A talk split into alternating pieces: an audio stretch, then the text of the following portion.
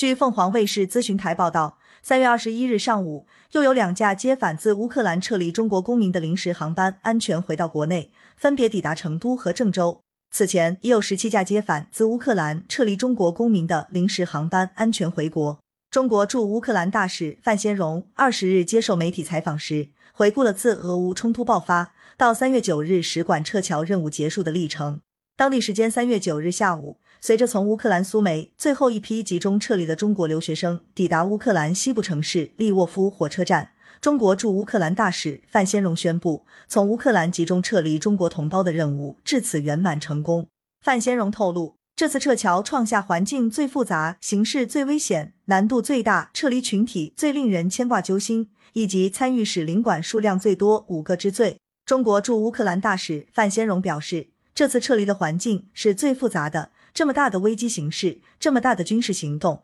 是以前从没有过的。我们组织引导协助撤离了五千人，还有自主撤离的一千人，总共有六千人撤离。在形势越来越危急的情况下。没有出现任何一起撤离人员死亡事故，这是奇迹。范先荣透露，使馆团队在执行撤侨任务过程中，多次与死神擦肩而过。中国驻乌克兰大使范先荣说：“我们的小外交官是小英雄，曾经历过被枪指着头这么一个危险场景。当时他去查看场地，进入一个屋里后，对方拿着枪就出来了，指着脑袋问你干什么。当时要是言语上有点什么不和，就不好说了。”另外，我们去接学生，你看视频感觉很容易，实际上也是要经过枪林弹雨的。采访中，范先荣身穿防弹衣，他解释说自己所处的城市利沃夫警报不断响起，他与团队随时都需钻到地下室。虽然撤侨任务已圆满结束，但他表示自己与团队会坚守在乌克兰。感谢收听羊城晚报广东头条。